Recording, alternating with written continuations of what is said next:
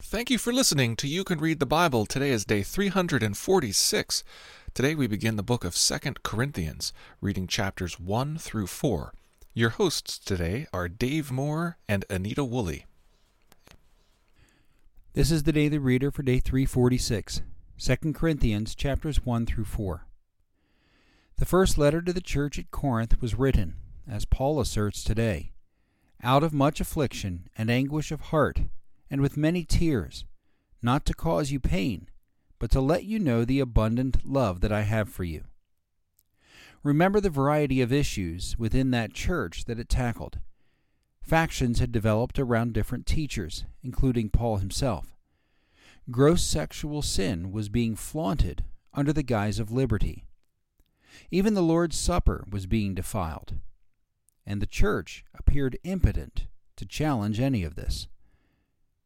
The tone of this second letter is, for the most part, less confrontational.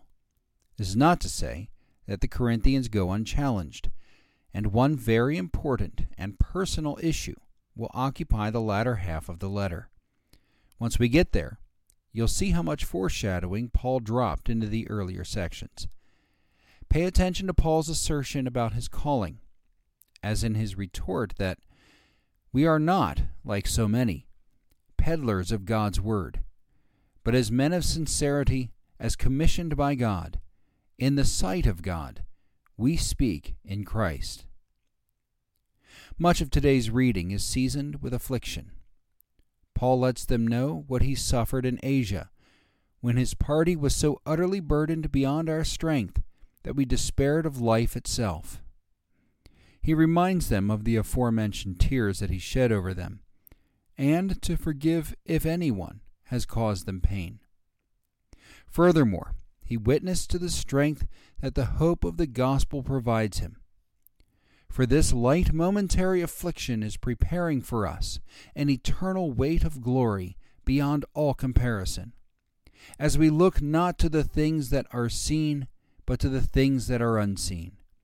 For the things that are seen are transient, but the things that are unseen are eternal. Our verse for this week is Deuteronomy 6 4. Hear, O Israel, the Lord our God, the Lord is one. 2 Corinthians 1 through 4. Now let's read it. 2 Corinthians chapter 1 Paul, an apostle of Christ Jesus by the will of God, and Timothy, our brother, to the church of God that is at Corinth, with all the saints who are in the whole of Achaia, grace to you and peace from God our Father and the Lord Jesus Christ.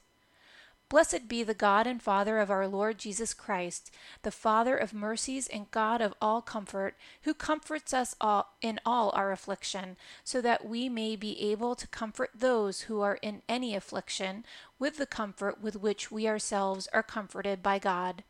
For as we share abundantly in Christ's suffering, so through Christ we share abundantly in comfort too. If we are afflicted, it is for your comfort and salvation, and if we are comforted, it is for your comfort, which you experience when you patiently endure the same sufferings that we suffer. Our hope for you is unshaken, for we know that as you share in our sufferings, you will also share in our comfort. For we do not want you to be unaware, brothers, of the affliction we experienced in Asia for we were so utterly burdened beyond our strength that we despaired of life itself. Indeed, we felt that we had received the sentence of death. But that was to make us rely not on ourselves, but on God, who raises the dead.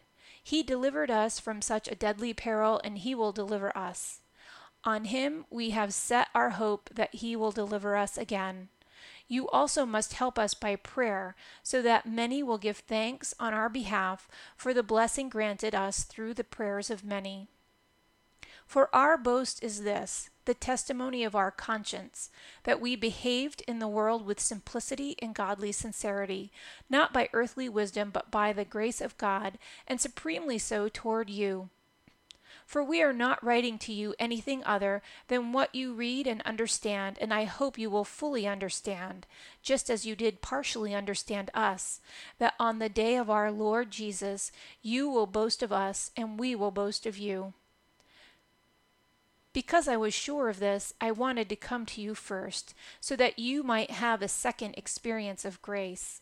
I wanted to visit you on my way to Macedonia, and to come back to you from Macedonia and have you send me on my way to Judea. Was I vacillating when I wanted to do this? Do I make my plans according to the flesh, ready to say yes, yes, and no, no at the same time? As surely as God is faithful, our word to you has not been yes and no. For the Son of God, Jesus Christ, whom we proclaimed among you, Silvanus and Timothy and I, was not yes and no, but in him it is always yes. For all the promises of God find their yes in him. That is why it is through him that we utter our Amen to God for his glory. And it is God who establishes us with you in Christ and has anointed us, and who has also put his seal on us and given us his Spirit in our hearts as a guarantee. But I call God to witness against me. It was to spare you that I refrained from coming again to Corinth. Not that we lord it over your faith, but we work for you for your joy, for you stand firm in your faith. 2 Corinthians chapter 2 For I made up my mind not to make another painful visit to you. For if I cause you pain, who is there to make me glad but the one whom I have pained?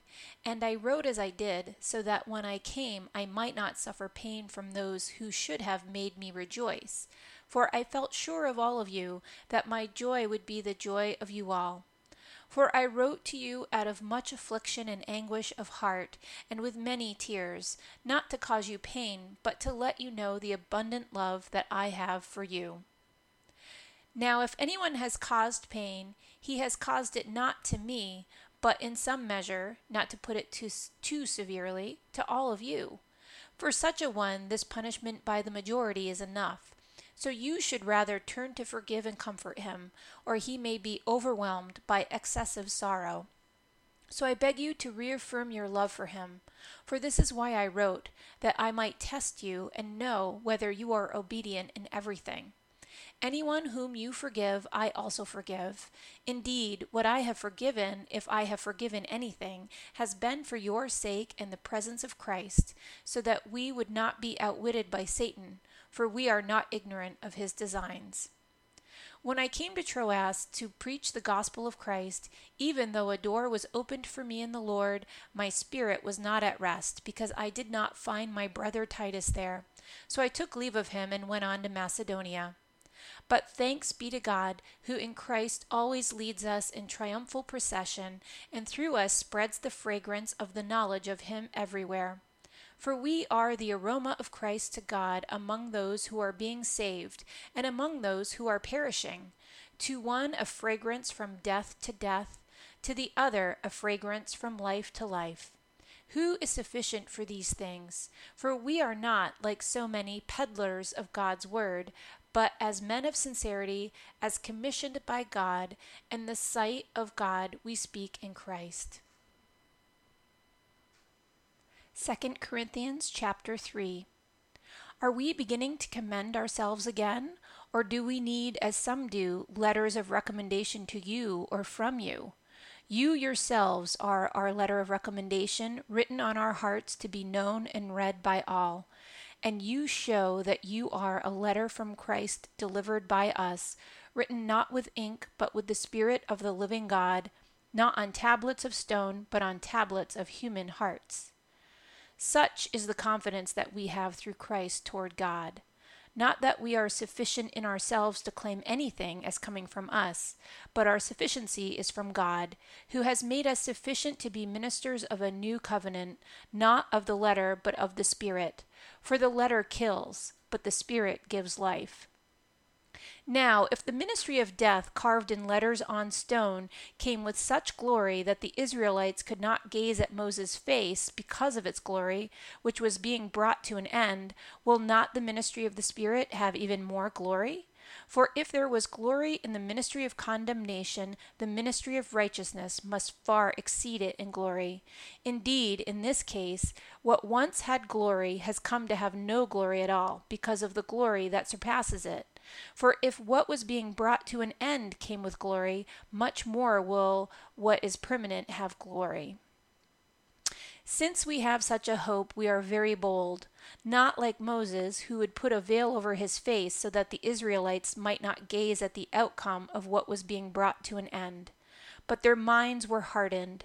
For to this day, when they read the Old Covenant, that same veil remains unlifted because only through Christ is it taken away. Yes, to this day, whenever Moses is read, a veil lies over their hearts. But when one turns to the Lord, the veil is removed. Now the Lord is the Spirit, and where the Spirit of the Lord is, there is freedom. And we all, with unveiled face, beholding the glory of the Lord, are being transformed into the same image from one degree of glory to another. For this comes from the Lord, who is the Spirit. 2 Corinthians chapter 4 Therefore, having this ministry by the mercy of God, we do not lose heart, but we have renounced disgraceful, underhanded ways. We refuse to practice cunning or to tamper with God's word, but by the open statement of the truth, we co- would commend ourselves to everyone's conscience in the sight of God. And even if our gospel is veiled, it is veiled to those who are perishing. In their case, the God of this world has blinded the minds of the unbelievers to keep them from seeing the light of the gospel of the glory of Christ, who is the image of God. For what we proclaim is not ourselves, but Jesus Christ as Lord, with ourselves as your servants for Jesus' sake. For God, who said, Let light shine out of darkness, has shone in our hearts to give the light of the knowledge of the glory of God in the face of Jesus Christ. But we have this treasure in jars of clay to show that the surpassing power belongs to God and not to us. We are afflicted in every way, but not crushed, perplexed, but not driven to despair, persecuted, but not forsaken, struck down, but not destroyed, always carrying in the body the death of Jesus, so that the life of Jesus may also be manifested in our bodies. For we who live are always being given over to death for Jesus' sake, so that the life of Jesus also may be manifested in our mortal flesh. So death is at work in us, but life in you. Since we have the same spirit of faith according to what has been written, I believed, and so I spoke, we also believe, and so we also speak, knowing that he who raised the Lord Jesus will raise us also with Jesus and bring us with you into his presence. For it is all for your sake, so that as grace extends to more and more people, it may increase thanksgiving to the glory of God. So we do not lose heart. Though our outer self is wasting away, our inner self is being renewed day by day. For this light, momentary affliction is preparing for us an eternal weight of glory beyond all comparison, as we look not to the things that are seen, but to the things that are unseen. For the things that are seen are transient, but the things that are unseen are eternal. Thank you for listening to You Can Read the Bible.